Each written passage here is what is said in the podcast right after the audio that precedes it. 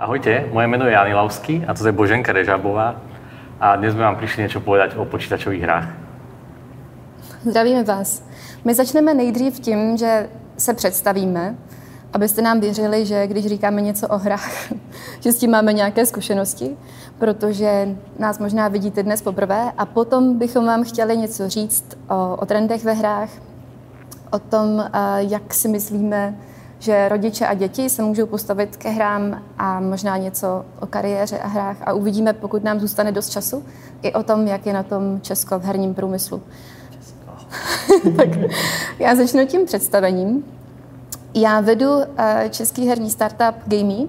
My jsme vytvořili herní sociální síť uh, pro uh, hraní mnoho her s přáteli a moje cesta ke hrám začíná už někdy v dětství nebo dospívání, dejme tomu. Já si pamatuju úplně nejvíc hraní na konzolích, jako byly Atari, kdy jsme s bratrem soupeřili proti rodičům.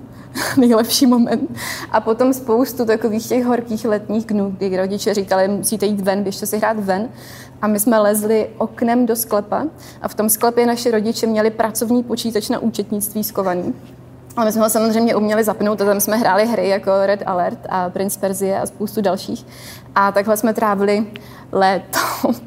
Taky dračí doupě a magiky, um, deskové hry, karetní. A potom přišlo... A potom přišla business škola, já jsem studovala v Praze, v Dublinu, začala jsem se věnovat možná víc jako obchodně marketingové kariéře a trošku jsem na hry zapomněla a vrátila jsem se k nim a hrozně ráda a v posledním vlastně startupu v Gamee. A já jsem pracovala ve startupech v momentě, kdy se v Čechách objevilo slovo startup, tak jsem byla součástí Bezrealitky, vyhráli jsme Startup roku a potom jsem pracovala pro Google, měla jsem na starosti YouTube a jeho spouštění v několika zemích, nejdřív v Čechách a potom v několika evropských zemích a tam jsem se začala vracet ke hrám, protože jsme na YouTube viděli něco neuvěřitelného a to byly kostičky.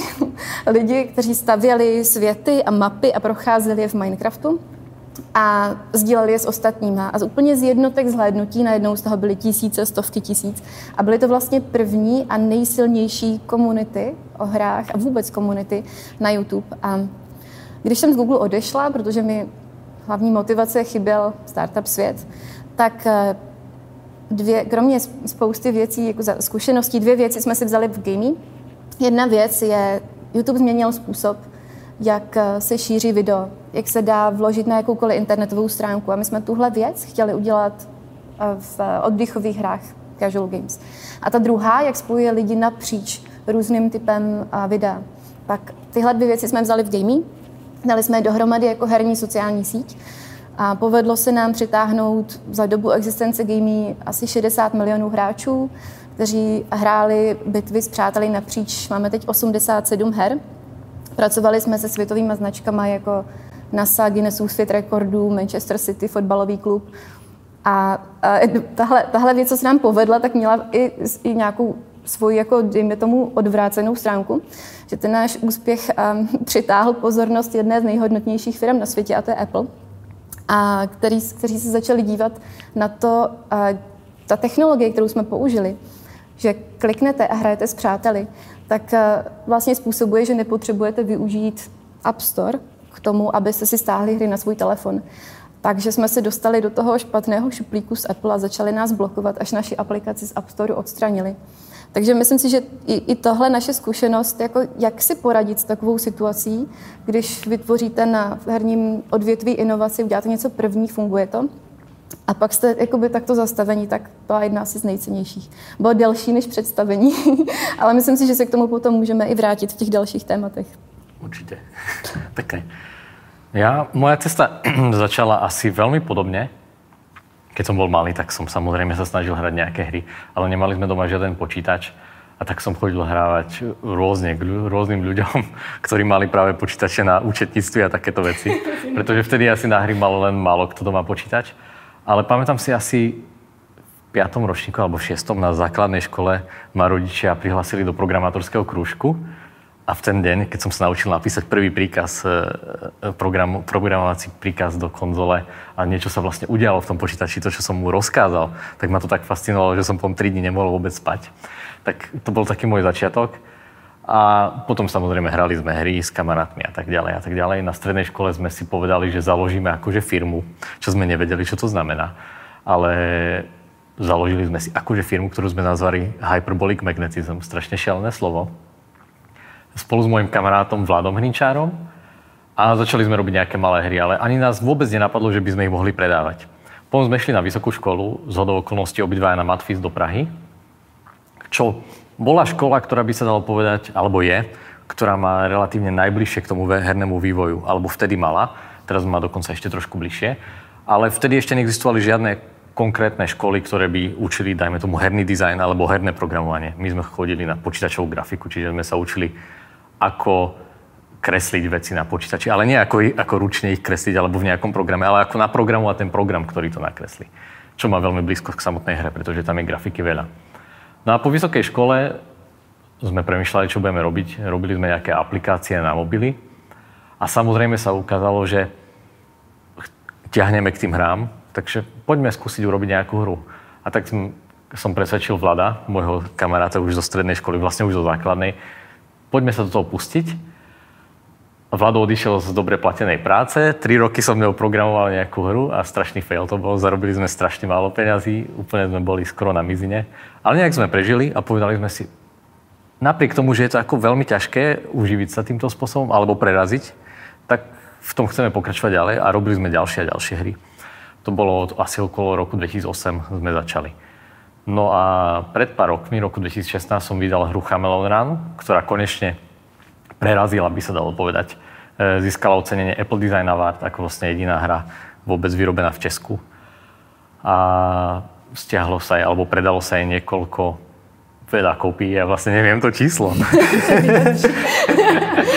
Každopádne nám to dalo nejakú slobodu, že sme si mohli povedať, teraz budeme najbližšie roky robiť, čo chceme. A tak som si kúpil vé er headset, čo sú vlastne také tie brýle, ktoré dáte na hlavu a ocitnete sa vo virtuálnej realite. A pôvodne sme neplánovali, že urobíme nejakú hru. Skôr som to bral ako taký experiment, ale keď už som to mal, tak som si povedal, no tak vyskúšame niečo. A vznikla e, idea vytvoriť rytmickú hru, v ktorej mečami rozsekáva človek kocky. Čo, čo znie ako extrémne hlúpo, ale väčšina takýchto nápadov znie na prvý pohľad hlúpo. A nakoniec sa z toho vyrobil Beat Saber, čo je momentálne najúspešnejšia vé er hra na svete. V podstate od uvedenia hry až doteraz sme takmer non-stop najpredávanejšou hrou na všetkých platformách, kde sme. Dokonca teraz som pozeral, stále sme na PlayStation najpredávanejší. E, za menej než rok sme predali cez milión kopií, čo je na vé er svet extrémne veľké číslo. Ja som to porovnával napríklad s písičkom a tak to by znamenalo, keby sme boli ako normálna hra, aby sme sa predávali pomerne k tomu, k tým deviceom, tak by sme kľudne prekonali GTAčko alebo niečo takéto, že fakt je to veľké. No a teraz máme malú firmu, asi o desať až pätnásť zamestnancoch, kde pracujeme na tejto hre a chceme s ňou zmeniť svet k lepšiemu. Ako, nemyslím to úplne e, tak hlúpo, ako to znie, pretože tá naša hra, našťastie, okrem toho, že prináša zábavu, tak je aj prospešná pre ľudí nejakým fyzickým spôsobom. Čiže napríklad, keď ju hrajú, tak e, sa cítia lepšie alebo schudnú a podobne. Takže máme teraz veľkú radosť a makáme na tejto hre.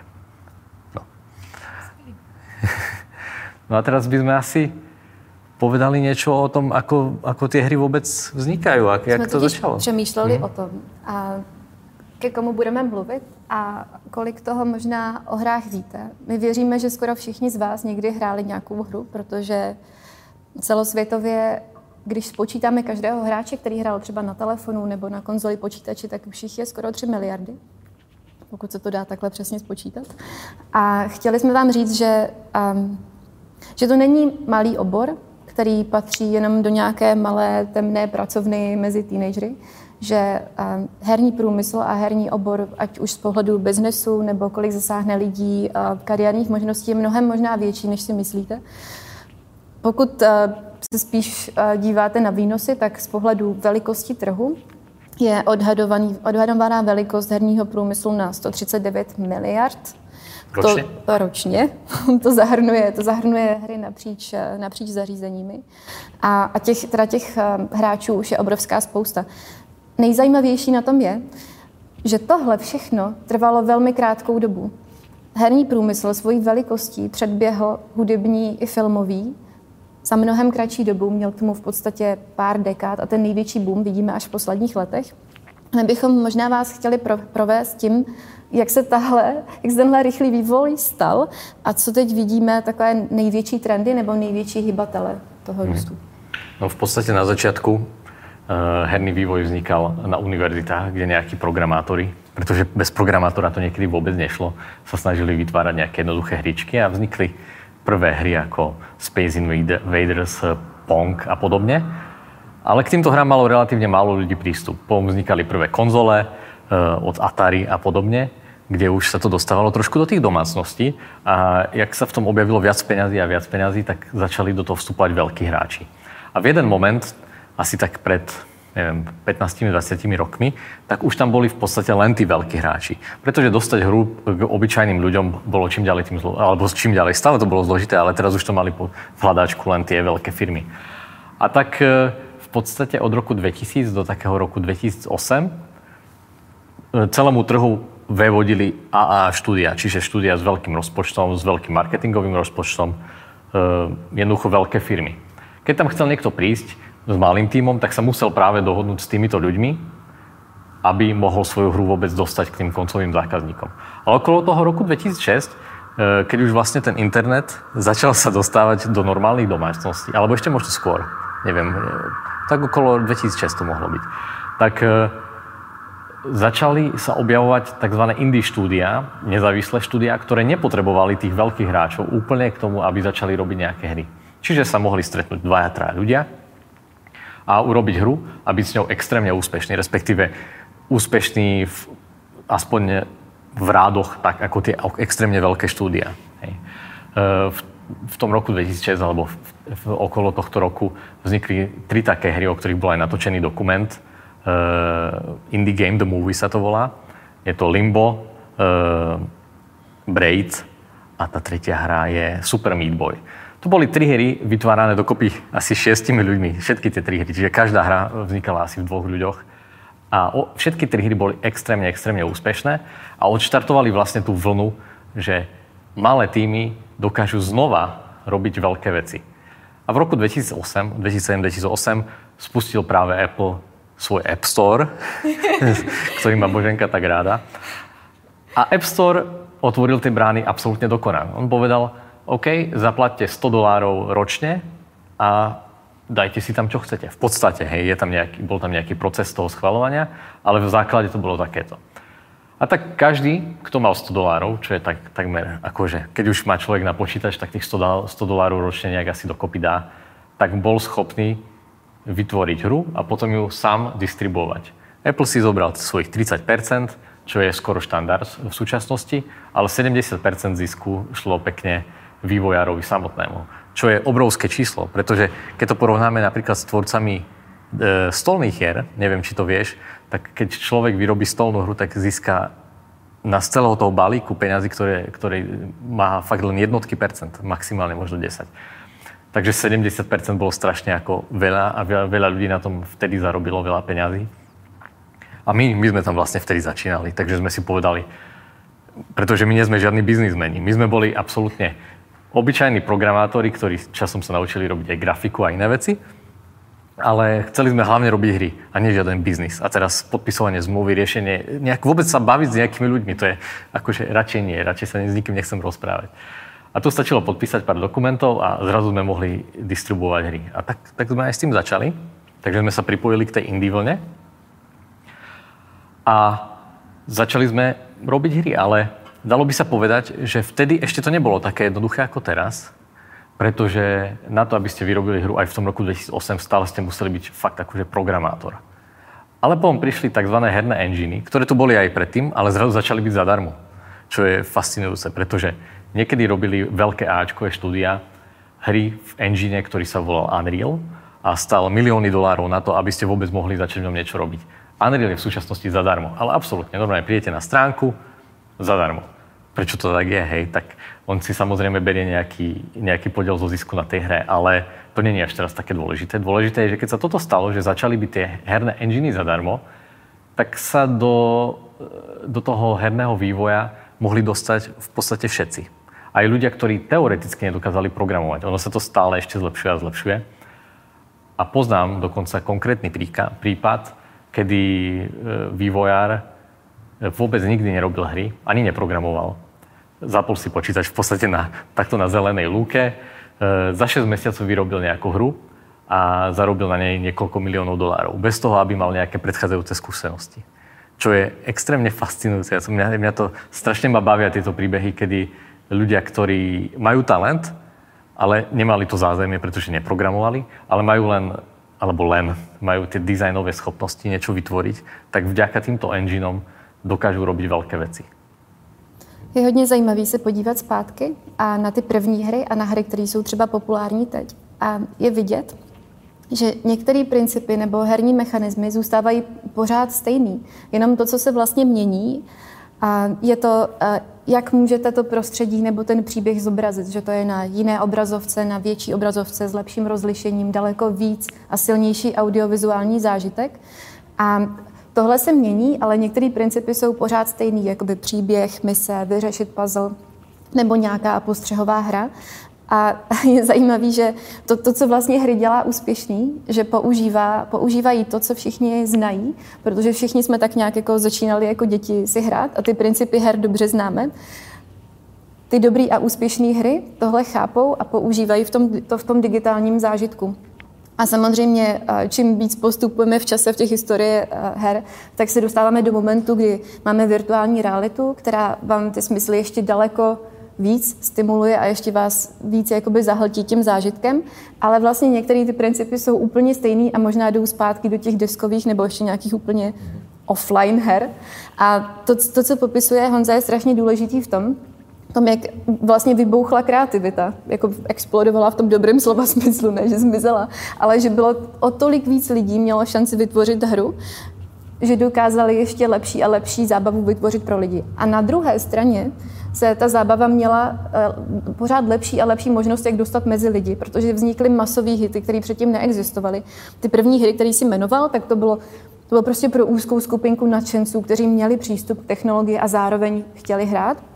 Ale my jsme se strašně rychle dostali mezi masové hry typu Angry Birds nebo Candy Crush, který a, určitě všichni znáte, spojit tři barvy nebo a, nějaký cukrovinky. Tuhle hru si stáhlo dvě celé sedm miliard stažení, neuvěřitelné číslo, protože používá a, i tu jednoduchou distribuci do každého telefonu, který všichni máme. To byla jedna z velkých milníků, protože používá nějaký herní principy jednoduchý, který všichni známe. Takový ten, to je vlastně jako křížovka nebo to denní sudoku, že si to jakoby vyřeším, to sudoku, a pak jdu na další, tak používají to, že tady je nějaká, nějaká logická hádanka, tu si vyřeším a jdu dál. No a v hře a je strašně jako zajímavý to, že ty úspěšné hry dokážou jednak udělat nějakou výzvu pro člověka, že to je jakoby trochu těžký, ale pak hrozně rychle pochválit, když se vám to podaří. A to je vidět, že možná teď jakoby mluvím víc o mobilních hrách, ale umí to strašně dobře a konkrétně tenhle Candy Crush. Um, ten, ten to zvládá dobře. Mě to jenom, a nechci úplně skákat, ale přijde mi, že tyhle principy jsou, to jsou nějaké věci, které máme psychologicky dané, že se snažíme, pak jsme rychle odměněni. A že se dají vlastně dobře použít v různých dalších odvětvích a že hry jako, um, jako průmysl a, a herní firmy, herní vývojáři nebo lidi, kteří studují data, často jsou jedni z prvních, kteří začnou tyhle data chápat, používat a potom začínají přecházet do dalších oborů, že se čím dál víc mluví o tom gamifikace v nějakém jiném oboru, nebo používám tuhle bé dvě bé službu, tento software a nad ní je nějaká gamifikace, například Dropbox, pozvi přátelé, něco dostaneš. To jsou prvky, které jsou vidět všude ve hrách napříč App Storem. Tak to mi vlastně přijde inspirující pro lidi, kteří neví vůbec nic o gamingu, o, o herním průmyslu, prvky gamifikace a spoustu věcí, které vymysleli a začali pilotovat herní vývojáři, tak potom uvidíte napříč spoustu služeb i v softwaru, i v, v jiných službách. Mně se páči, že jsi začala hovořit vlastně o mobilných hrách a V súčasnosti je to spektrum tých hier extrémne široké. Na jednej strane sú tu tieto mobilné hry, ktoré prinášajú novatorské pohľady na analytiku dát, ktoré, ktoré sú prevziaté do rôznych softverov. Ale na druhej strane, ke, ešte si pamätám pred pár rokmi, keď, si, keď som nekúpal, že, alebo keď si mal normálny človek predstaviť, čo to je herný e, hráč, tak som si, a ja osobne som si predstavil takého zamasteného chalana, alebo pretože som taký bol, ktorý sedí, sedí na koleji, sám som za tým počítačom non-stop, ani sa neprezlečie z pyžama. To som bol presne ja. To kľudne sme hrali ako týždeň v kuse. Ale teraz tí moderní hráči, už, už sa dost, to hráčstvo sa dostalo úplne všade. Čiže už to nie sú len takí tí zamastení chalani na tých kolejach za písičkom, ale sú to aj... E, normální, čo ja viem, zamestnanci vo firmách, ktorí po večeroch hrajú na Facebooku nejakú hru, alebo v súčasnosti hlavne na mobiloch. Čiže Candy Crush Saga hraje úplne každý.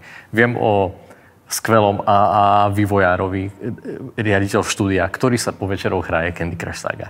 Moja manželka sa hrala Candy Crush Saga, v živote sa nehrala ako žiadne veľké hry, alebo trošku ako niekedy v mladosti, ale, ale teraz nehrá vôbec nič, ale hrála sa Candy Crush Saga. Potom sestričky v nemocnici, malé děti, no, v podstatě úplně všetci.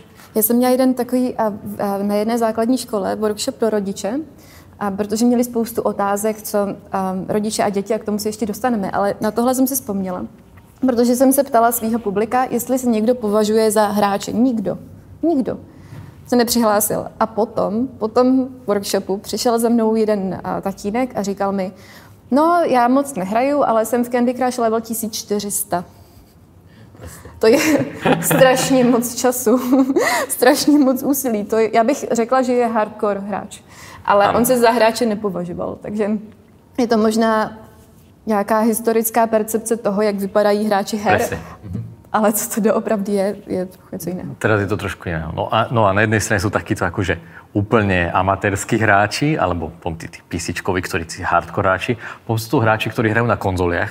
To sú takí tí, čo si chcú zapnúť ako kvalitný experience s nejakým príbehom a tak, ale nechcú tomu venovať až toľko času, takže si zapnú konzolu, ktorá, ktorú stačí zapnúť a rovno sa hraje. Tam je to trošku menší menšia bariéra, ako hrať na obyčajnom počítači, alebo trošku väčšia ako na mobile, ale zase mobil má malú obrazovku. Ale na druhej, úplne na druhej strane toho spektra sú tí e-sportovci, takzvaní akože fakt profesionálni hráči, ktorí sú platení za to, že hrajú hry. Ako e, pre veľa ľudí je toto úplne akože abst- strašne šialená predstava, že ako môže vôbec niekto byť platený za to, že len hraje hry. A je to veľké odvetvie, je tam veľa peňazí, a na týchto hráčov sa vôbec nemôžeme pozerať ako na nejakých e, akože, čo viem, fyzicky, neviem, ako by som to popísal, ale častokrát si hráča predstavíme ako takého vychudnutého človeka, ktorý nie je úplne v kondícii, fakt bledý je, sedí len za tým počítačom. Pričom títo e-športovci, to sú fakt fyzicky zdatní ľudia, ktorých ktorí trénujú, aby mohli hrať tie hry dobre. Ale my už teraz vieme, že trénovať to, aby hral človek dobre na počítači, to neznamená len sedieť za počítačom. Je to úplne ako každý iný šport. Čiže musí byť človek aj fyzicky, aj mentálne v pohode. Čiže ich denný režim normálne vyzerá ako denný režim športovca, kde sa veľa športuje ako naozaj fyzicky, aby potom, keď si sadnú za ten počítač, dokázali byť plne fokusovaní, aby sa im dokázali hýbať vôbec tie ruky správne. Samozrejme, ten pohyb je oveľa menej náročný ako pri nejakom reálnom športe, ale stále, je to, stále tam musí byť nejaká tá precíznosť. A teraz čo vzniká, to je vlastne trošku naša hra. Naša hra, jak sa odohráva vo virtuálnej realite, tak držíte naozaj reálne fyzicky v rukách nejaké dva ovladače, stojíte pri tej hre, nesedíte. A naozaj sa fyzicky chybete s rukami, keď rozsekávate tie kôcky vo, v tom virtuálnom priestore. A toto je fyzicky veľmi náročné. A tak ja si myslím, že toto je ďalšia etapa toho e-sportu, ktorá je ešte bližšie k samotným športom, pretože vôbec hrať tú hru je extrémne fyzicky náročné. Dokonca ako boli robené nejaké štúdie, že je to podobné ako tenis. Čo? Ale samozrejme závisí od toho, jak to hráš. Ke, keď, keď sedíš len takto, stojíš na mieste a takto hraješ tenis, tak určite nespálíš toľko kalórií, ako keď beháš po nejakom uh, kurte zľava doprava. No. Ja myslím, že ten, ten fakt, že vôbec vznikl e-sport, tak jenom dokresluje to, že, že herní průmysl jako do, dospívá, že máte i hráče, kteří se stávají profesionálové, dokonce říká se jim atleti, jsou to, mm. jsou to týmy, které, které mají vlastní sponzory.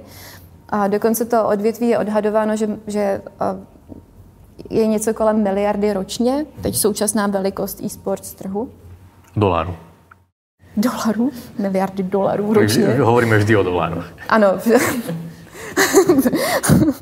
A já jsem se teď nedávno dívala, že jeden z lídrů na světě, jako ze zemí, kteří jsou jako nejpokročilejší v e-sportu, je Čína.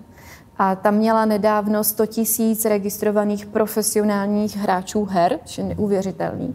A predikce expertů říkají, že během pár let, přesně, by to mělo, by mělo vzniknout dva miliony pracovních příležitostí kolem e-sportu. A možná bychom vám ještě dokreslili tu velikost toho, tak bylo to asi dva roky, je to League of Legends. Světový šampionát sledovalo sto milionů sledujících. Takže to jsou, um, to jsou lidi, kteří přijdou na stadion, aby viděli, jak jejich hvězdy, které hrají stejnou hru, ji hrají úplně nejlíp na světě a jak, jak jim to jde a je to vlastně turnament.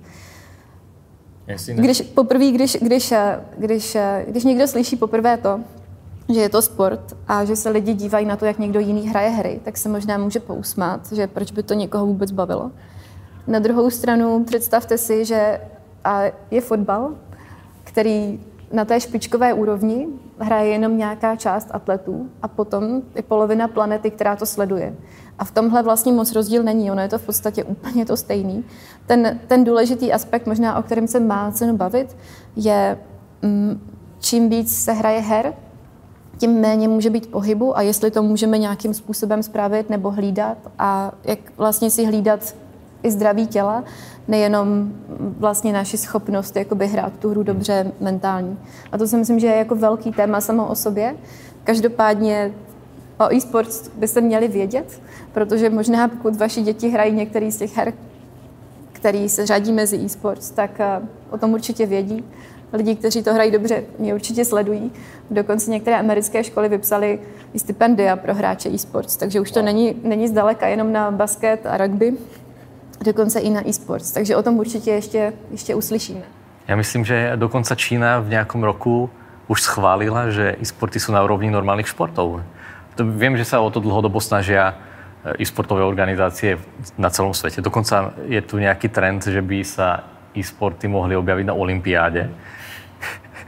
Čo by bolo... Neviem, ako je to ďaleko, ale myslím, že som čítal, že teoreticky akože už sú blízko, že by sa to tam mohlo fakt dostať. A viem si predstaviť, že by to bolo pre veľké, veľkú časť publika ako zajímavé. No. Každopádně, pokud bychom se bavili o trendech a co jakoby hýbe gamingem, tak e-sports byl jeden z nich. Myslím si, že určitě stojí za to zmínit nějakou... minimální zapojení lidí a kreativitu lidí do tvorby her. To si myslím, že je velká věc, která stala docela nedávno. Jeden z takových lídrů tohoto je Minecraft, který už jsem zmínila, který umožnil lidem v rámci Minecraft světa stavět svoje vlastní světy pro ostatní, umožnit v rámci světa, který vytvořil Minecraft, ostatním a vytvářet různé hádanky, a minihry a nad tou hrou vznikl vlastní ekosystém, že vy jako tvůrce, který vytvoříte něco ve světě Minecraft, to zároveň můžete někomu nabídnout ke koupi. Ať už jsou to skiny, to znamená oblečky pro panáčky nebo nějaké textury, nebo i ty vlastní mapy a dobrodružství, tak, tak vlastně vznikl ekosystém nad tou hrou. Existuje další velmi úspěšná hra, která používá podobný princip Roblox. To jsou obrovské stomilionové komunity, které nejsou trend jednoho měsíce a myslím, že Minecraft už jede víc než deset let. No, už, už to bude, už to, už to bude se deset rokov. A je, je to jeden z velkých trendů, je nejenom, že vývojáři mají jednodušší vytvořit hru, jednodušší distribuovat, ale dokonce lidi mají lepší příležitost než kdykoliv předtím, něco ve hře, kterou mají rádi vytvořit a nabídnout to ostatním. To myslím, že je docela jako velká věc. Já si myslím, že by sme možno mohli povedať niečo o Minecrafte a deťoch, pretože, pretože Minecraft je jedna z hier, ktorú hrajú extrémne veľa detí. Všetkých, všetkých rokov, od, od, neviem, od, od školských šesťročných detí až po osemnásťročné deti stále hrajú Minecraft. A ty máš dvoch chlapcov, ktorí určite na tom fičia trošku. No a moje děti hrají Minecraft, no a Minecraft mě nestraší. Mě, kdy, když se přesunem třeba k tomu tématu, protože hry jsou moje profese a zároveň, když přijdu domů, takže moje jako profese změní, že jakoby chvíli moje role je máma, tak musím ty hry řešit trošku z jiné strany. A já jsem tak jako taky ďáblův advokát, že? Protože jsem třeba i dřív pracovala pro YouTube, že to rodiče nemají moc rádi, lidi koukají na YouTube a teď, teď jako my pracuju ve hrách, taky rodiče nemají moc rádi, ale já si myslím, že mi to umožňuje dívat se na obě dvě věci z, z obou stran jako rodič a potom jako někdo, kdo se tomu věnuje profesně. No a ty témata, který, a, který jsou podle mě důležitý pro mě jako rodiče, jsou a, jednak vědět, co moje děti hrají, Um, protože si myslím, že ne všechny hry jsou stejně vhodné pro určitou úroveň dětí. Každá hra má stejně jako film nějaký rating, uh, který se odvíjí od toho, uh, jestli se tam objevuje nějaká krev nebo násilí. A myslíš si, víš... Je to, je to orientace pro toho rodiče. Nevím, ale myslíš si, že to může mít nějaký negativní vplyv na ty děti? Jako... Lebo já si Nevím, pamätám, ale řeším. Já si pamätám, že keď som mal... možno, neviem, pätnásť rokov, alebo niečo také, pätnásť šestnásť rokov, alebo ešte menší som bol, tak vyšla hra Carmageddon. Neviem, či to poznáš. Vím. Tak to je hra, v ktorej sa jazdí na aute a body sa získavajú za to, že prejdete chodca, alebo zabijete čo najviac ľudí. A teraz ako dospelý človek, keď vlastne už len si predstavím túto, o čo tam ide, že ako som to vlastne mohol hrať ako dieťa, že zabíjať nevinných chodcov autom a vidíte, jak tam letajú tie končatiny tých detí. Deti tam myslím neboli, ale, ale ľudí. A keď na to takto ako spätne spomínam, tak vtedy som to vôbec takto nevnímal, akože sú to ľudia. Mm. Ale... Vím, no. Taky a... som hrála střílečky a neprišlo mi no, to, že to presne. Je akoby... Ale vieš čo, ja sa teraz trošku bojím, že neviem, či to je tým, že starnem, hej, prvá vec, ale... E... jak vidím, ako sú tie hry realistickejšie. Vieš, že vtedy, vtedy si videla, že tie postavičky v tom roku dvetisíc deväťdesiatosem. Tak, hromadka. Áno, bolo to také ako pár, pár nejakých štvoruholníkov, vyzeralo to ako zvláštne, tak som k tomu nemal vzťah ako k ľudskej bytosti úplne. Takže či to nebolo ako vhodnejšie ako teraz, kedy sa snažia všetci o fotorealistickú grafiku, kde sú tie modely dokonalé. Takže keby som hral teraz ako Carmageddon, kde naozaj prechádzam ľudí, čo vyzerajú ako ľudia, že či by som nemal ako z toho divnejší pocit. No to asi určite jo. A ja si myslím, že ten, ten rating... Já myslím, že děti ho nerespektují. Jo, Fortnite je sedmnáct plus, to... Teda mu fakt nevěřím, že to hrají jenom sedmnáct plus to, lidí. To, to nehrají žádný sedmnáct plus lidí. No, ale myslím si, že ten, že ten rating k něčemu je a minimálně, když máte v kině nějaký film, kde je doporučeno jít tam buď s rodiči, anebo opravdu jenom dospělí, tak to má nějaký důvod. A teď, teď jakoby je otázka, jak si s tím poradíte, protože můžeme se třeba zastavit u toho Fortnite. Mm-hmm, myslím, že Fortnite je... strašně zajímavá hra, fenomén, neuvěřitelný úspěch má. Ona posunula vlastně ten koncept hry až do role sociální sítě. Ve Fortniteu se spojíte s kamarády, spolupracujete, a máte i můžete i vytvářet nějaký mod a mluvíte spolu, že po, po jakoby hlas nebo, nebo text a stalo se to mnohem větší než jedna hra. A oni dělají jako pravidelně update, tu hru pořád posunují dál a je to, je to vlastně tak obrovský téma mezi dospívajícíma, nevím, jestli dětma taky, ale dos, mladšíma dospívajícíma, tomu děti, ne? Že když, když to celá třída, když celá třída hraje Fortnite a po škole se potkává ve Fortnite a hrají spolu dál a ten jeden člověk tam nesmí, protože mu to rodiče zakázali, tak je to těžký. Je to jako podle mě složitý se s tím vyrovnat jednak jako to dítě i jednak jako jak se s tím poradím jako rodič, když se mi to nelíbí. A dělali průzkum mezi americkými teenagery a ptali se jich, co vám Fortnite přines. Neptali se jim, co vám vzal, ale co vám přines. A většina z nich řekla lepší spolupráci, týmovou, protože hrají v těch menších skupinkách spolu. A druhá věc je noví kamarády. A třetí věc, co mi přišla nejvíc zajímavá, zblížení se svým sourozencem. Protože měli společný téma a něco, co je strašně bavilo a dělali spolu.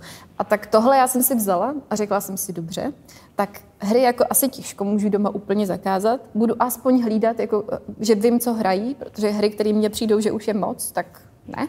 Minecraft mi přijde, že je dobrý, ale to, co jsem si z toho vzala, je, že když potřebuju najít cestu ke svým dětem, tak si s nima zahraju tu hru, kterou hrají. Protože máme společný téma, společný zážitek. No. A víš, hrajete teda dobré Minecraft s dětmi? No moc ne, ale oni mě poučují rádi, takže to je zase jako super. No a pak mi vlastně přijde ještě důležitý, jednak teda co hrají a druhý kolik na tom stráví času. Mm-hmm. Velký téma, že? Protože když hraju hry, kromě Beat Saberu, tak většina her, která je na mobilu, konzoli nebo tabletu, tak prostě ta pozice těla, že je jako pořád stejná, nepoužíváme většinu svalů, který máme, jenom některý. A navíc jakoby, máme pořád zaostřeno na stejnou ohniskovou vzdálenost. Ano. Zavrátím k té Číně. Neuvěřitelný, že oni se rozhodli, že to nebudou řešit rodiče, že to bude řešit stát. A řekli... Před pár dny se to stalo. Před pár dny, dokonce listopad dva tisíce devatenáct, čínská vláda nařídila maximum devadesát minut denně, o víkendu tři hodiny. Je to hlídaný čínskou vládou, protože když chcete hrát hru v Číně, tak bude povinné, abyste vložili svoje nějaké čínské I D. Takže se to bude hlídat. Je neuvěřitelný a strašidelný, že nevěří rodičům a, ne, a budou to hlídat sami. Nevím, co se stane, když to rodiče neuhlídají, dítě to překročí, jestli pak dostanou nějaký ten horší sociální kredit. To no, možná se to vypne. No každopádně ten důvod, proč to udělali, je, že zjistili, a, že v Číně je půl milionu lidí, kteří mají vadu zraku nad pět let. Od pěti let nahoru, prostě najednou, jakoby půl milionu jsem říkala, ne, půl miliardy. Půl miliardy lidí.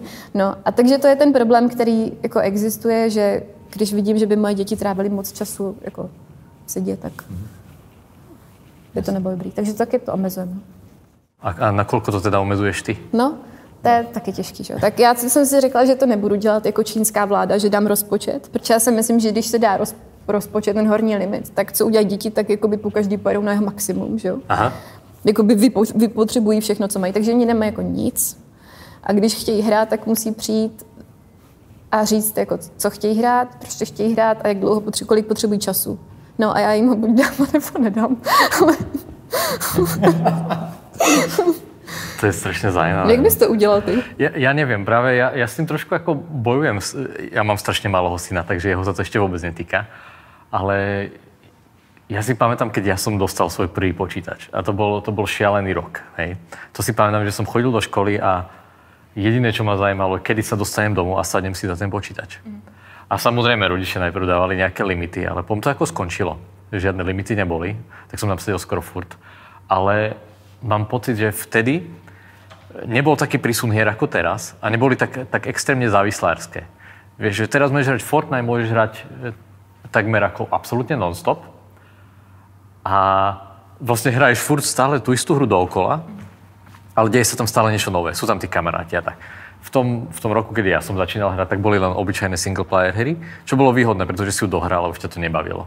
A zase ten prísun tých hier, kedy jedna hra stála dvetisíc korún a plat, platy boli okolo, neviem, desať tisíc možno vtedy, také priemer, alebo ešte menej, to bolo, to bolo ešte horšie. Tak to boli obrovské čiastky, takže veľa sa pirátilo, to je jedna vec, ale rodičia určite nenakupovali tie hry rodičom vo veľkom. A tak ja ako, ako človek, ktorý sedel za počítačom, som vtedy hľadal ako ďalšiu zábavu a to bolo na to tvorenie. A keďže nebol Minecraft, tak som si otvoril tri dé Studio Max alebo Photoshop a, a skúšal som ako robiť iné veci alebo programovať. Čo je skvelé, keď to vlastne tie deti k tomu ako privedie, že začnú robiť ďalšie veci. A preto si myslím, že ten Minecraft je skvelý, pretože ten priamo v tých deťoch vzbudzuje tvorbu alebo či vzbudzuje potrebu niečo vytvárať, nie len sa tam hrať, pretože tam sa len hrať ten survival mod, kde len prežiješ a postavíš si nejaký domček. To je také ako na tridsať hodín, dajme tomu, a po mne to už začína byť také ako trošku stereotypné, ale vytvára tam veľké veci, je na dlho a podporuje to tú kreativitu. A preto mám z toho Fortniteu trošku ako zlý pocit, pretože tento sice, dajme tomu, je tam nejaký so, sociálny aspekt a takto, ale samotná tá kreativita tam není až taká veľká. Stále je to obyčajná strieľačka, kde sa zabíjajú ľudia. Nepovedlo sa im to udělat do takové míry zatím. Oni to podľa mňa ani nechcú takto urobiť. No, to taková vedlejší moc, takovej krajiny. A já, já s tebou úplně souhlasím a přijde mi vlastně, že, že nedá se úplně jenom říct, že jako hry jsou nebezpečný, úplně to zakážem. I třeba z toho důvodu, co jsem, tom, co jsem mluvila, že když se potom dostane ten mladý člověk nebo dítě do kolektivu, je to úplně vyřazený, tak stejně, jako v momentě, kdy to ten rodič přestane mít možnost kontrolovat, tak to dítě do toho vjede, že jo, nebo ten teenager. Takže já myslím, že je důležitější naučit jako přestat. Um, co se snažíme trénovat doma, poloúspěšně, že když si řeknu o ten rozpočet, čtyřicet minut, třicet minut, víkendu třeba víc, protože za třicet minut v Minecraftu nic nepostavíš. To víte, no to je jasné. Tak nastavíme ten časováč a pak, když dojede ten čas, tak je fakt potřeba přestat, protože to byla ta dohoda a ta dohoda se jakoby musí dodržet. No a, a druhá věc je jako umět přestat a, a potom... Když bychom zakázali hry a dovolili bychom jenom koukat na pohádky, tak to jako bychom si ničemu nepomohli, že jo? Takže myslím, že to stejně jde zpátky za náma jako rodičema, na rozdíl od toho, jak to řeší v Číně. Jestli, jestli inspirujeme a dáme příležitost tomu dítěti se hýbat a, a prostě mít zážitky mimo obrazovku. A to prostě můžeme udělat úplně každý všichni sám. Když já přijdu jako rodič domů a zapnu si televizi a u toho si scrollu na mobilu, tak...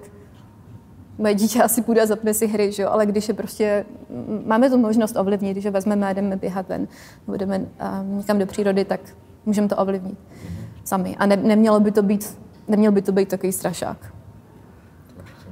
A zkoušeš například aj vyberat jim nějaké hry, jakože jim podsunout, že pojďte si zahrát no, tuto hru? Jasně, no, tak já to dělám jako tak, že když třeba... Jakože když si myslíš, že některá hra by no, jim jako něco přinesla. No to většinou nefunguje, že když je to nějaká hra, která je moc prvoplánovitě jako edukativní. No jasně. Jakože třeba musíš vypočítat příklad, abys mohl Ježiš, nevím, tady zastavit tu zombie, tak to je jako to okamžitě prohlídnou a vůbec to nefunguje. Ale uh, zkusili jsme takové věci, že já jim třeba vyberu hry a řeknu jim, že potřebuji, aby udělali recenzi, review. Co se jim, aby mi napsali. Jakože, protože to potřebuji do práce, aby mi pomohli. To se teďka nesmí koukat. A co je na tom dobrý, co je na tom špatný a co by změnili. Takže aby se dokázali podívat na tu hru, prostě jak je udělána, aby o tom začali přemýšlet nejenom jako hráči, mm-hmm. ale i o tom, jak o tom mohli přemýšlet lidi, kteří to vytvářeli a tři, co by se třeba na tom dalo zlepšit. A tohle už děláme tak, nevím, rok možná, dětem je sedm a deset, takže oba. A to, co se stalo, že oni začali sami chtít hry vytvářet. Takže přesně to, co si popisoval ty, že se spojí to, že znám hry a vím, jak fungují, začíná mít nápady, jak to funguje, jak by se to dalo zlepšit a existují nástroje, kde se dá jednoduše, vizuálně prostě spojit příkazy, instrukce z obrázky a vytvořit jednoduchou hru. A to je neuvěřitelný, protože to dítě má hned okamžitý pocit jako já něco umím, ono to něco dělá, ta hra jde hrát, můžu ji nasdílet tady do té komunity a je to na základě něčeho, čemu rozumí. Takže to splňuje jako kreativitu, logické myšlení, umí ovládat počítač, kritické myšlení, dívají se na ty koncepty, co funguje, nefunguje. Takže v tomhle mi to přijde skvělý. To je skvělé. Lebo já vím, že existuje aj několiko priamo jako programátorských hier, lebo ty si hovorila, že také tie, kde vypočítaj niečo, aby si zabil zombíka, tak to, to úplne nefunguje, ale jedna firma, volajú sa Zachtronics, neviem, či ich poznáš, tak oni robia priamo len hry, ktoré sú akože programátorské, že, že vlastne je to puzzle hra, čiže riešiť nejaký problém, ale riešenie je vždycky vytvoriť nejaký akože program na základe nejakých vecí. A na konci sa evaluuje ako efektívne ten program, koľko inštrukcií a takto. A vy vyrobili už možno desať takýchto hier, všetky sú úplne skvelé. Tak to ti len, to ti doporučujem im dať. Ak, ak sa cez to prekusnú, že to vyzerá trošku šialene. Je to, no určite skúsim. Je to programátorská hra, musím napsať program, tak mi to bude chvíli trvá. Nie, to, ono, to, ono, to tak, ono to nevyzerá, že píšeš program, ale je, je, je, je to... No, no, mi to nebo mi to napíšou deti, no. No, presne, presne tak. A to mi, to mi vlastně přijde, že jsme se dostali do, k tomu poslednímu tématu, který jsme chtěli probrat, a to je... Předposlední. Předposlední. Mm-hmm. To je hry a, a kariéra ve hrách. Mm-hmm. Jsme tak vlastně trochu nastínili. Presně. To vlastně super start pro děti, jak se dostat k počítačům a programování. Ale přijde nám, že je to i velmi jako zajímavá oblast kariérní nám pro děti, ale i pro dospělí, kam se podívat. Já mám pocit, že vlastně úplně každý, každý herný vývojár má nějaké zázemí v tom, že rob, hral predtým hry. Že ne, nepoznám v podstate žiadneho herného vývojára, ktorý by sa do toho dostal bez toho, aby predtým bol nejaký, nejak, aspoň trošku veľký hráč. Je to tak? Myslíš, že je to Myslím, tak? že ne, že musel byť aspoň musel, trochu hráč. Áno, to áno. Ne, to ne. Tak, takže, i, takže ja si vždycky hovorím, že keď, keď si predstavím seba, ja som hral strašne veľa hry. Ako ja mám v, v Counter-Strikeovi mám minimálne tisíce, keď nie desať tisíce hodín. A to sú... Zázrak vôbec, že som ten Matfís dokončil. A, a, a pre, a stále som tu a robím nejaké ako zaujímavé veci. Pričom akože, keby, keby sa na mňa pozrel ako niekto, nejaký človek v tej chvíli by povedal, že to je zatracená existencia, ten nikdy nič nedokáže v živote, ten sa len furt hraje hry.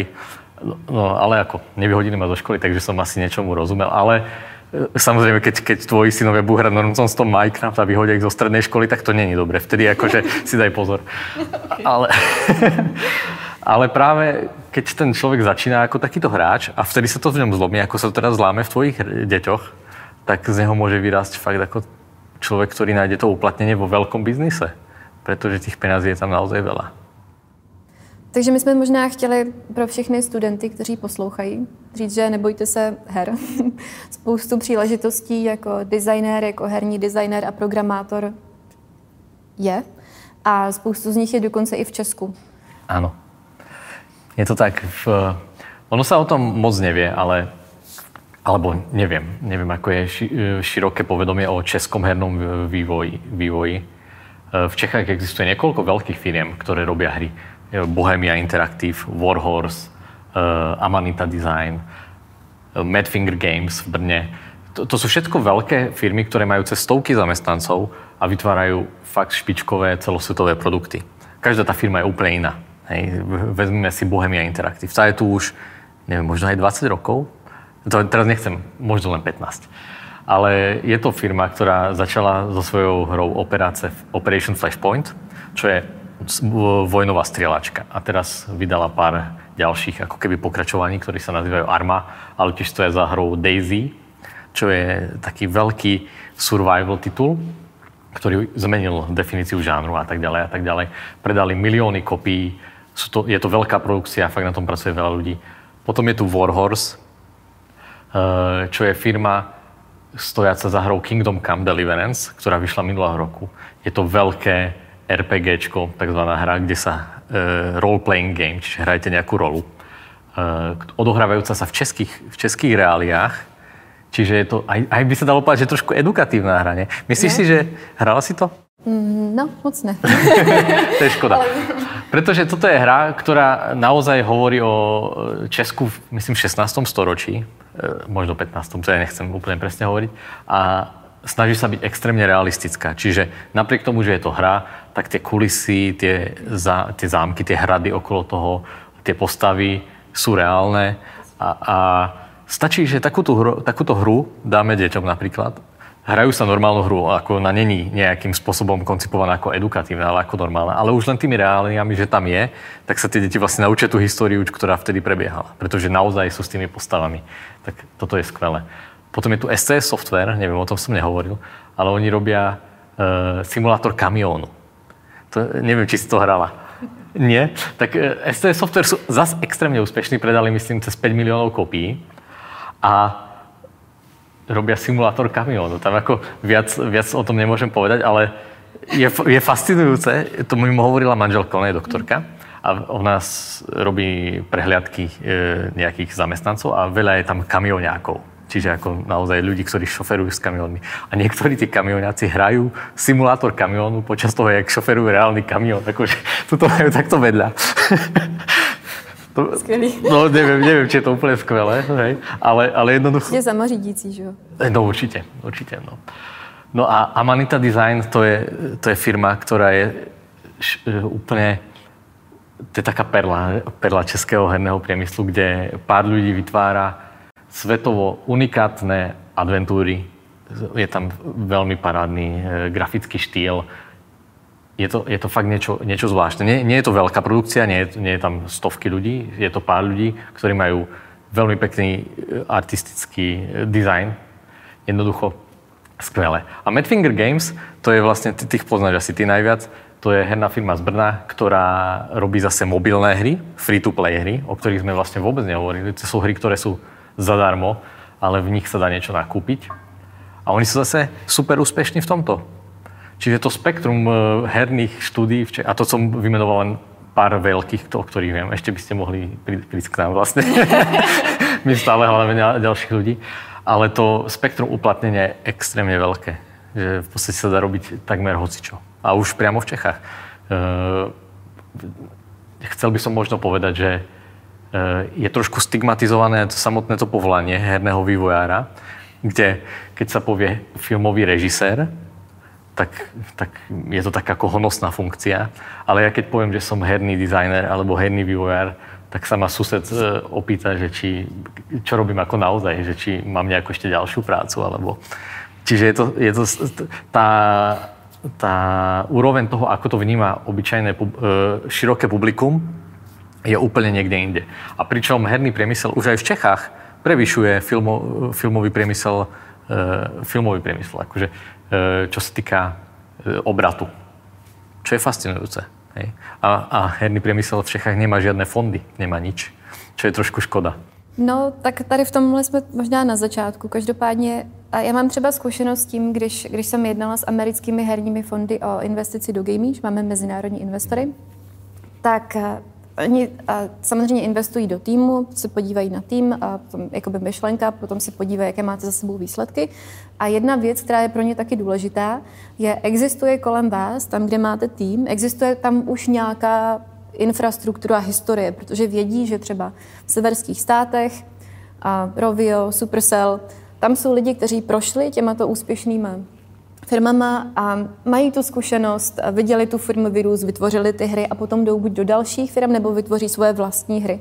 A tenhle, tenhle ekosystém přitahuje investory, přitahuje peníze, tím pádem je víc prostoru pro kreativitu a ten herní průmysl je silnější a silnější. No, u nás mám, máme už začátek, máme spoustu herních firm v různých žánrech. Ještě ne všude nás úplně znají, ne, nejmenovali by nás mezi top regiony světa, kde se vytvářejí top hry, tam se ještě musíme dostat. Ale ten začátek už máme a máme skvěle našlápnuto a každý mezinárodní globální úspěch, jako třeba váš, který jde vidět, tak strašně pomáhá, protože si prostě zapíchnou na mapu, tady v Česku se něco děje a oni vědí, že tak bude jedna firma, druhá a že ty lidi potom vytvoří další a další hry a že ten, um, že ten sektor bude silnější, což přetáhne víc investic a umožní dělat větší a úspěšnější hry. No a tak, aby jsme to vlastně No tím se nám to úplně krásně dává všechno dohromady, protože tím doufám, že jsme vás přesvědčili o tom, že hry nejsou jenom jedna malá věc v pokojíčku teenagerů, že se nemusíte úplně bát, když vaše děti hrají hry, protože z nich něco může být, buď jako e-sports hráč, nebo budou mít kariéru ve hrách. Že možná jsou věci, které je potřeba hlídat, jako pohyb, nebo jim dát Beat Saber, protože u toho se zapotí. A kam, kde je ale budoucnost? Kam to, kam to vede dál? No, to je otázka. to, je, to je veľmi ťažká otázka, pretože ešte pred pár rokmi všetci by hovorili, že vé er je tá budúcnosť, hej, virtuálna realita. Ale ja napríklad osobne mám pocit, že vé er je len jedna cesta. To je ako, ako mobily a písičko, alebo konzole. Niekto by mohol povedať, no tak prišli, prišli mobily, všetci sa hrajeme na mobiloch, už nikto nebude hrať na písičku, alebo opačne, alebo ešte ďalej, že keď prišli konzole, už nikto nebude hrať na tom písičku. A ono sa to tak nedeje. Oni tieto všetky platformy ako keby ostávajú, pretože majú trošku, trošku iné využitie. A tak si myslím, že budúcnosť je v tom, že to bude strašne zase široké. Každý bude môcť hrať, čo chce, na akej platforme chce. Žánrov hier je také veľké množstvo, že, že v podstate, to, keby sme len teraz menovali, tak to budeme ho- hovoriť asi hodinu. Častokrát sa stáva, že si ľudia myslia hry, to, tak to sú na mobily napríklad. To sa, s tým sa stáv, stretávam veľmi často. Niekto povie, no na mobil, tam sú len tie také malé hry, také tie hluposti pre nejaké tieto. Pričom na mobil existujú obrovské produkcie, ktoré, ako dajme tomu, sa dajú porovnať s tými áčkovými produkciami, kde hráč stráví desiatky hodín v príbehu, normálne príbehové hry. Hej. Samozrejme, potom sú tam tie také sub, jak sa to volajú, hypercasual hry. Tak, kde je nejaká jedna loptička, niečo sa tam deje, je to úplne primitívne, dá sa to naprogramovať za desať minút, ale ďalších pár mesiacov dizajnujete tie reklamy, ktoré sa tam objavujú. Tak to je, to, je ten extrém, to je ten druhý pól toho. A ja si práve myslím, že v budúcnosti sa to ešte viac rozšíri a každý si bude môcť nájsť to svoje. Že ne, nebude tam, nebudeme môcť vlastne nijak to zaškatulkovať a povedať, OK, toto sú hry, a toto už nie sú hry, alebo toto sú hry, čo sa väčšina ľudí hraje a toto nie. Každý bude hrať niečo svoje. Mně přijde docela i zajímavý signál toho, že vlastně hry se víc jako dostávají do popředí, že je větší variabilita, že, že té digitální zábavy jako herní bude ještě víc. Tak jedna věc, která mi to docela podporuje, že spoustu herních konzolí mm-hmm. ty slouží jako přístup k videu.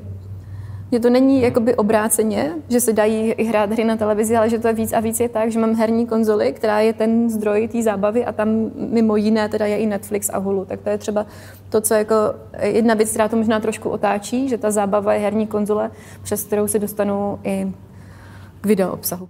Mm-hmm. Mě tiež fascinuje, že v podstate, keď, keď začínalo vé érko samé o sebe, tak, tak nikto nedokázal, čo, čo bolo pred štyri až päť rokmi.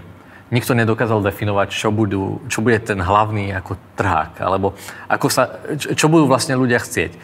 A keď si vezmeš Oculus samotný, ktorý, čo je firma, od, ktorá je pod Facebookom a ktorá vydala svoj vlastný headset Oculus Rift, čiže tie brýle pre virtuálnu realitu, oni keď začínali, tak urobili rozhodnutie, že poďme k tomu headsetu dávať ovládač od Microsoftu, ten Xboxový, normálny. Z dnešného pohľadu to bolo absolútne zlé rozhodnutie. Nik- veľmi málo ľudí si dá na hlavu ten headset a hraje teraz nejakú hru s gamepadom. To bo- ale to bolo ich... Oni videli takto budúcnosť. Veľa ľudí to videlo. A to je len štyri až päť rokov dozadu a videli sme tú budúcnosť vlastne úplne inde. Teraz všetci vo vé érku vidia, potrebujeme ovládače, potrebujeme interagovať s tým svetom. To je tá budúcnosť, to chceme v tom vé érku robiť. Nechceme sedieť na, na, na stoličke a hrať sa nejaké takéto hry. A tak vždy, keď sa ma niekto pýta práve na budúcnosť, tak hovorím, no tak ani veľký Facebook nevedel pred, pred štyrmi rokmi, kde, kde to bude za tri roky. Akože hneď tu za rohom. Takže ja nedokážem ani povedať, čo sa stane od ďalších dva roky. Hej. Myslím, že to je na tom skvělý a zajímavý. A jeden z dôvodov, proč, proč hry dal sledovať. No to jednoznačne. No a to je asi, asi všetko, čo sme chceli povedať, nie? Tak ďakujeme. Tak díky moc. Majte sa. Děkujeme Honzovi, děkujeme Božence. Uh, a já tě tady uvedu do světla ramp. Ty můžu, si, to, můžu si to vzít? Uh, to si můžeš určitě vzít, no. Uh, Asi je to na sezení, teda doufám, že... Tak... Uh, Pokud se chcete Boženky na něco zeptat, ona je, nebo tam byla dlouho v kontaktu i s Honzou, to znamená, že i některé dotazy, které byly na Honzu, tak ona je schopna zodpovědět teďka Boženka za něj. A, ale určitě nejdůležitější je, kolik času denně trávíš venku? Myslím tě, jak to, jak to je s tím? Ty dotazy, ty dotazy jsou o tom, že asi pořád tě vidí lidi, že jako... No, ono se to ku podivu neliší, jako v čem, podle toho, v čem pracujete, jestli, nebo teda asi jo, když pracujete v lese, ale když pracujete u počítače, tak, tak prostě bohužel většinu dne jsem u počítače, což není venku, ale snažím se, aby aspoň víkend byl venku, bez počítače. A myslím, že se nám to docela daří. A já bych teďka ty, já bych teďka ty dotazy zkusil, že ta nejdu, jako teď jsem, jako logické, že se zaměříme zase na děti a tak dále, a tak dále, mm-hmm. ale já bych se spíš chtěl, protože tam byly i dotazy na tvorbu her. Mm-hmm. Jak se to vytváří, jak se hry testujou, jak to vlastně, jako kdyby celé tady tohleto funguje, zkus nám o tom něco říct. Uh, jestli je třeba něco toxického, co se do těch her dává, aby to lidi hráli víc a tak, jakože mm-hmm. my jsme se o tom trošku bavili, tak, tak zkus, prosím. Um, no tak, jak se, jak se hry vytváří a testují, se strašně liší podle toho, jak velké je to studio, na jakou platformu. Ale většinou je tam nějaký game design, vývoj, testing a hry.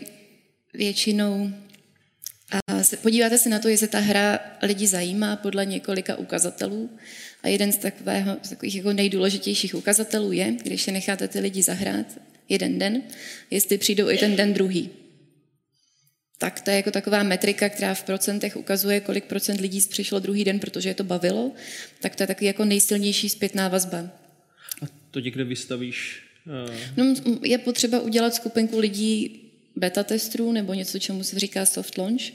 Už tu hru mám v nějakém stavu, kterou můžu pustit mezi hráče a, a podívat se, jak, jak se chovají. Dívám se na spoustu různých věcí, jestli tu hru chápou, jestli neodpadají třeba příliš brzo, že něco nepochopili, nebo to bylo moc těžké, moc brzo, i když to taky neplatí úplně vždycky, protože my jsme měli několik her, které jsme udělali naopak těžší, moc brzo a lidi to bavilo víc. Takže zpátky k tvé otázce.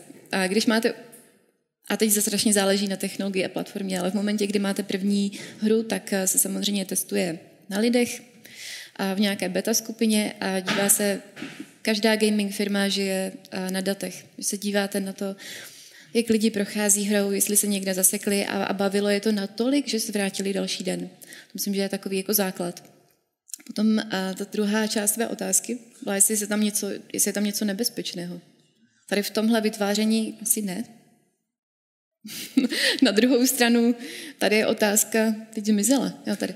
Co říkáte na hry free to play, u kterých lze placením zjednodušit, zrychlit postup? No tak to je specifický způsob um, biznesu a toho, jak se, jak se designuje, většinou je to mobilní hra. A jenom, abych vám dal nějaký kontext, tak uh, hry, které zaplatíte a potom hrajete neomezeně, tak to, to zaplatím a hraju. Free to play znamená, že nemusím platit nic a hraju. Každopádně ti vývojáři na tom nějakým způsobem peníze vydělat musí, to znamená, že ta výhoda pro lidi je, že nemusí platit nic, pokud nechtějí, ale je tam možnost zaplatit za nějaké třeba zrychlení, za nějaké bonusy, za nějaké extra věci. To samo o sobě problematické není vůbec. No, problematické to začne být v momentě, kdy se podíváte na a hloubějiš na data některých mobilních firm, které to free-to-play používají, tak zjistíte, že a když srovnáte zaplať a hry neomezeně versus free-to-play a zaplať jenom za něco, tak to free-to-play bohužel se v mobilním biznesu stalo úplně nejprofitabilnější model. A to z toho důvodu, že je nějaká malá část hráčů, kteří jsou ochotní utratit fakt hodně peněz. A ti potom zafinancují celou tu hru. A když, když potom se začíná přemýšlet víc o biznesu než o tom zážitku samotném, tak se může stát, že některé firmy designují tu hru na, pro tyto hardcore hráče, kteří jsou ochotní utratit strašně moc peněz a potom je ten design té hry kolem toho hodně otočený. Ono se to nedá poznat takhle na první pohled, ani se nedá říct, že tahle hra je špatná, dobrá, špatná, dobrá. Ono bohužel prostě lidi si zvykli na to, že se dá strašně moc her stáhnout a hrát zadarmo a to umožnilo tenhle biznis se dostat tak daleko, že někdy prostě ten design hry je udělaný kolem, to, kolem těch platících hráčů, aby jsme z nich dostali co nejvíc, tak, tak některá studie mohou přemýšlet. Mm-hmm. Co je zajímavé? Já jako přemýšlím, jestli to vlastně, já asi... Ta, ta snídaně byla o tom, že jsme to chtěli nějakým způsobem oddemonizovat. E, jakože prostě jsme chtěli ukázat to, že to má spousty pozitivních stránek, ale jako pořád mi to tam vlastně jako kdyby skáče k tomu gamblingu, k těm jako kdyby automatům a k, tomu, k té závislosti a tak dál. Jak, jak z tohohle toho ven? Jak, jak to vlastně ukázat? Protože ty si mi dala hodně tlustou brožuru České asociace a já jsem si přečetl, jaký je to úžasný biznis, jak to vlastně všechno funguje, čísla a tak dál, ale mám pocit, že jako to pořád to povědomí, jako je někde, kde by třeba nemuselo být. Tak já myslím, že je dobrý říct, že závislost na hrách existuje, docela jako definovaná věc, jako duševní nemoc. To je, je to ve stejné kategorii jako závislost na spoustě jiných věcech, jako alkoholu, drogách, jídle a, a dalších. A můžete si udělat dotazník, který vás tím provede, abyste zjistili, jestli máte nebo nemáte závislost, ale poznává se to úplně stejně jako jakákoliv jiná závislost. To znamená, že ten člověk aktivitě nebo látce propadne natolik, že mu začne zasahovat do života a začne mu ničit život, takže sociální vazby. Takže to určitě existuje, ale um, neznamená to, že když samozřejmě začnete hrát hru, že se z vás může stát druhý den závislá, stejně tak neznamená, že když prostě si dáte jeden večer skleničku vína, že máte závislost na alkoholu. No. Já se možná, já se možná te, teďka vrátím k těm, těm dětem, jo? Protože ty možnosti jsou prostě neomezené a ty si tam jako hrozně hezky vlastně říkala, jak na to jdeš. My když jsme to předtáčeli, tak já jsem měl bradu jako dole a říkám, jo, to je přesně super příběh, jakože jakým způsobem skončit, jak si vlastně v tom najít nejenom to hraní a tak. A co by si teda poradila vlastně jako kdyby rodičům nebo takhle, jaké jsou podle tebe nejškodlivější hry pro děti? Jo? No... Já jsem to zmínila v tom rozhovoru, to je, každá hra má nějaký rating, mm-hmm. který doporučuje nebo minimálně dává nějaký návod rodičům a ten rating je tam z nějakého důvodu, ale já si myslím, že to moc nefunguje, protože třeba některé hry, které jsou velmi populární mezi dětmi, mají mít třeba sedmnáct plus a je spousta určitě gamerů i mezi vámi, kteří jako mladí nebo malí hráli různé střílečky, které by měly třeba osmnáct plus. Máte pocit, že vás to nějak jako nepoškodilo, neovlivnilo a pravděpodobně jste to ani tak jako střílečku neprožívali. Tam možná ten rozdíl v tom, co jsme měli k dispozici my, když se to tolik ještě neřešilo jako téma, A to, co se děje teď, je, že ty střílečky, které jsou teď, jsou mnohem víc audiovizuální a v detailu, takže vás jako daleko víc můžou nějak emočně zasáhnout. Mm-hmm. Takže v tomhle, v tomhle si myslím, že je tak jako základní vodítko pro rodiče, jaký rating má ta hra a vím, co v té hře se děje. On je asi, jako zmínil Honza, třeba ten Carmageddon, tak trošku jako brutálnější, ale taky to, ne, taky to neznamená, že jako přestanete hrát tu hru a začnete najíždět důchodcům. Já, já, se, já, se možná jenom, já se možná jenom zeptám, kdo z vás, jenom, jenom zkuste rychle zvednout ruku, kdo z vás ví, že je nějaký, uh, že je nějaký prostě hodnocení her, jako z hlediska tohohletoho. OK, OK, super. Tak to je teda edukované publikum, to já jsem vůbec nevěděl. uh, Jaké jsou vlastně ty vlastnosti, které ty děti můžou získat? Protože já, já bych se chtěl posunout od toho, je tady hra, která je nebezpečná, stříká tam krev a do toho, že prostě ty hry jdou do onboardingu a do všeho, co vlastně jako dělají firmy, že, že vlastně, že si jako kdyby půjčou ty prvky. To znamená, jak se tohodle toho dá spíš jako kdyby využít do toho pozitivna a jaká je třeba moje role jako rodiče v tomhletom? Nebo, nebo já nevím, zaměstnavatele, jakkoliv. Jedna z takových jako nejvíc nabízí výhod her je, že dokáže přivést lidi do, do logiky a programování velmi elegantně. Protože děti hry znají, znají jejich mechaniky, vidí, co je na tom baví, potom dokážou, už je spoustu na to nástrojů, dokážou pomocí vizuálních objektů skládat za sebou kód a vidět, jak se jejich postavička animuje, dokážou jim dávat přímo instrukce, mít zpětnou vazbu, dávám instrukce, takhle se pohybují tyto objekty, potom to můžu hrát. A je to věc, kterou dokáže desetiletý dítě udělat jednoduchou hru a začne chápat tu logiku, jak, jak se programuje.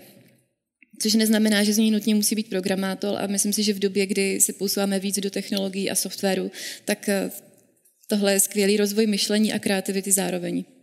Protože já vytvářím něco svého a zároveň umím ovládat ten kód. Tady je ta otázka, jestli třeba nějaké konkrétní hry si schopná jako využít nebo se využívají prostě v korporacích, ve firmách, ať už na spolupráci, jakkoliv. Jakože... Předpokládám, že Fortnite si lidi jako nehrajou takhle jako v rámci pracovní doby, ale... Ano. Ne, nebo? Z, zvedněte ruku.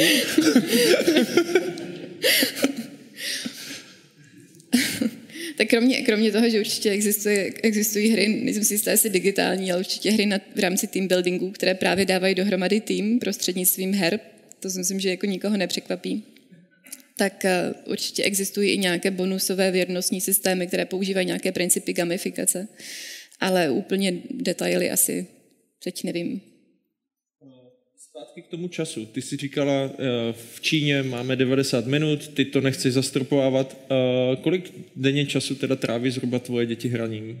No tak někdy nic, několik dní, někdy třicet minut, z toho někdy třeba pět hodin, protože, jak jsem tady zmínila, když... Uh, Když stavíte něco ve světě, jako je Minecraft, tak to prostě nějakou dobu trvá, no, můžete se do toho ponořit. A, a ty si říkal, že hraješ s nima? To znamená, kolik času hraješ ty s nima? No, jenom občas. občas. A oni se ti přijdou pochlubit. No jasně. Chtěl bych se... vyškolit. Chtěl bych se zeptat vlastně ještě trošku na ten business model těch her. To znamená, jak, jak to vlastně funguje, protože když si, jako si pamatuju, že se kupovali jako E A Sports, se koupilo N H L devadesát něco a teď, teď, teď už jako hraju zdarma, to znamená, je to z reklam, je to, je to teda z toho free-to-play mm. jako modelu, jak, jak tohle to funguje? No a myslím si, že ty modely existují vedle sebe pořád všechny. Mm-hmm. Um, samozřejmě záleží na platformě, kde hrajete. Um, většina mimo mobilních her je zaplatím hru a mám ji. Mobil to trošku změnil a na to, že hry jsou zdarma a zobrazuje se reklama, nebo jsou hry zdarma a nějaké věci, které vám třeba zrychlují postup nebo dávají jim další život, tak jsou, tak jsou placené. A čím, čím dál víc vidíme předplatné, což jsou jakoby modely, který začal používat třeba Apple na Apple Arcade. Znamená, že zaplatíte předplatné měsíční, máte přístup ke knihovně her, podobně jako na Netflixu a nejsou tam reklamy, nejsou tam žádné dodatečné nákupy, takže myslím, že Apple i Google vnímají, že ten free-to-play model sice dostal hry mezi lidi a dal jim spoustu obtahů zadarmo, ale prostě nemá to, není to všechno úplně ideální. No. Někde ten free-to-play design je tak jako drsný, že to prostě vám v, v momentě Nevím, jestli jste se někdy s tím setkali, ale když, když hrajete třeba nějakou puzzle hru, vám to dej, dej, dej, a teď najednou vám nějaký, nějaký level třeba nejde vyluštit a už to chcete vzdát, tak v ten moment vám tam vyskočí, že tak ještě jeden život, ale zaplať. No a to je samozřejmě ten design, který jako game design, který se dívá na chování hráče v rámci té hry a využije toho momentu, kdy vám nabídne zaplatit. No, teď jako to dobrý, špatný, nemusíte to samozřejmě udělat, ale je to prostě nějaký efekt toho, že free to play je velmi úspěšný, profitabilní a že tohle se děje.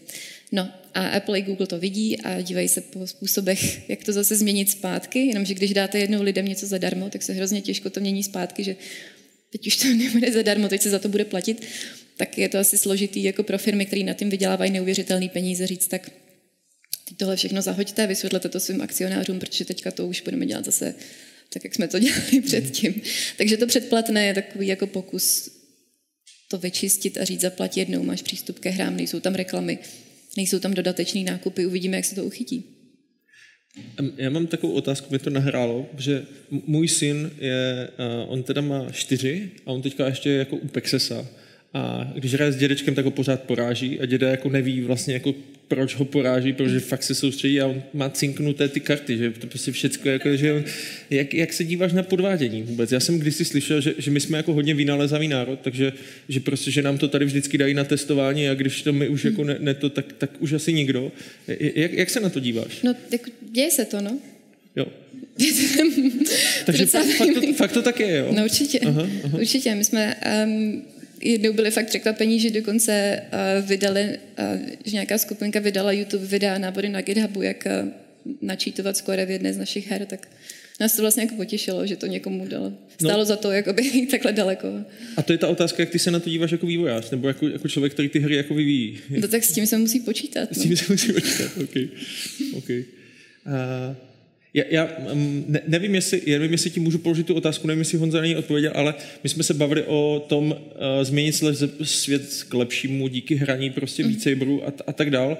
Uh, jak, jak je vlastně, jak se na tady tohleto díváš třeba ty, anebo jestli ti Honza na to dal jako odpověď? To znamená, že, že vlastně hraješ a hýbeš se u nějaké jako činnosti. Já nevím, hrál, kdo z vás hrál Beat Sabera? Jenom zkuste. Okay, a kdo se teda jako pekelně spotil, a nestyď se, Irčo, jo? A pe, kdo se pekelně spotil u toho, jo? Jo, ok, ok. Tak jenom, jenom jak, jak se na to díváš ty? Tak já...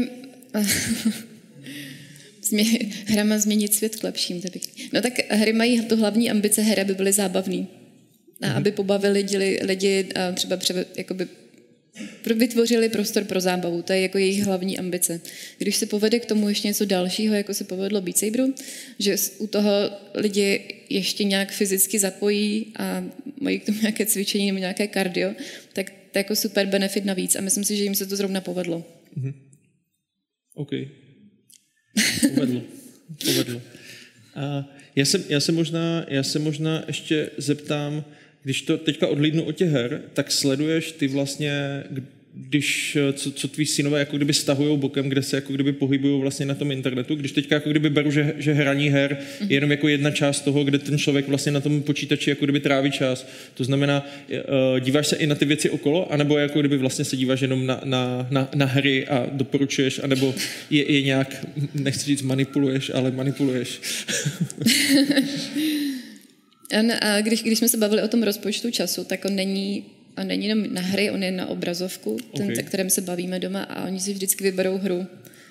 A mě to vlastně docela těší, protože kdyby, kdyby si vybrali, že se budou na něco pasivně dívat, tak, tak prostě mi přijde, že ta volba vyberu si hru, která navíc ještě je tvořivá, kterou si vybírají jako teď v tomhle věku je Minecraft, tak, tak jsem za to ráda a nechci to měnit. Mm-hmm. Pro, pro mě bylo vlastně jako velký aha moment, když jsme se bavili o tom e-sports a když já jsem si uvědomil, že OK, já se můžu dívat na Rogera Federera v televizi, který hraje prostě nějak, jakože nějaký Grand Slam, anebo se dívám, jak někdo hraje hru a já jsem vlastně nebyl schopen pochopit to, že se někdo dívá, že někdo hraje hru.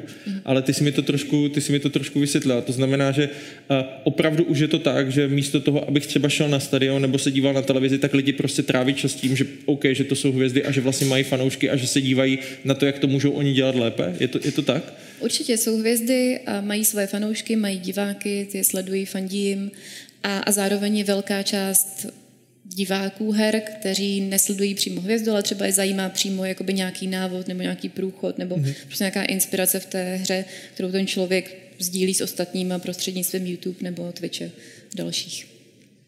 Ale to úplně běžně existuje, ano. já, já teďka půjdu trošku do, do hloubky. Je, je tady otázka, jaký smysl vidíš ve své práci? Tak mě na, na tom vlastně nejvíc baví to, že to propojuje kreativitu, nějakou analytiku a že, že můžete pracovat s datama a okamžitě měnit produkt. To je jako skvělý, protože když máte továrnu nebo nějakou fyzickou výrobu, tohle všechno trvá mnohem díl. A když pracujete s, s digitálním produktem nebo se zábavou, tak tu zpětnou vazbu máte jednak okamžitě. A vidíte data, můžete na to reagovat, můžete přemýšlet o tom, jak, můžete mít různé hypotézy, které si můžete testovat na vzorku lidí a můžete prostě daleko rychleji vytvořit službu, která lidi baví, než když musíte vyrábět produkt fyzicky. Tak to, to mě na tom baví úplně nejvíc. A no, to je asi všechno. Já, já, se, já se možná zeptám, co teda chybí rodičům, když chodíš takhle po školách a přednášíš o tom? To znamená, přednášíš jako digitální gramotnost, přednášíš, já nevím, nějakou mediální gramotnost, přednášíš to, jaké hry mají hrát, nebo, nebo tam jdeš, aby hráli tvoje hry, jakože jak, jak tohle to vlastně, co, co, co chybí?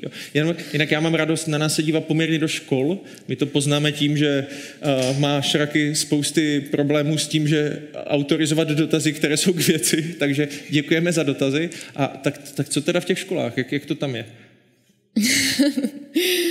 Já myslím, že nejde, nejde obcházet školy a, a dávat návody na to, jak se lidi mají bavit, to prostě nejde. Ale myslím si, že to, to co má smysl, tak je pomoct rodičům pochopit jako některé věci, jak fungují, proč, proč to jejich děti baví.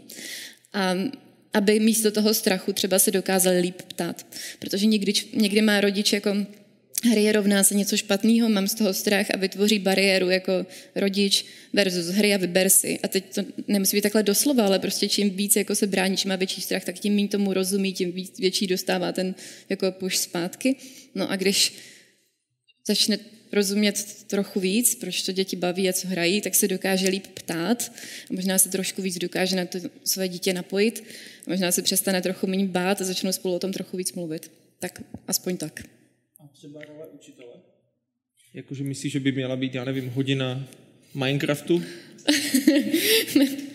Já vím, že ve spoustě škol už existuje programování a často programování začíná na hrách, protože to je prostě ideální způsob, jak, to, jak ty děti jakože to baví, chápou, si to vyzkouší a to už existuje a to je skvělý. A to, to co si taky myslím, že na školách je možná málo, je vůbec nějaká jako internetová gramotnost v tom, co je bezpečné, jak se bezpečně chovat, jak pochopit sociální sítě, nějaký tlak z nich a to je jako mnohem ještě větší téma podle mě. Boženko, já ti moc děkuju za tvoje odpovědi, za video. Boženka Režábová, díky. Děkuju.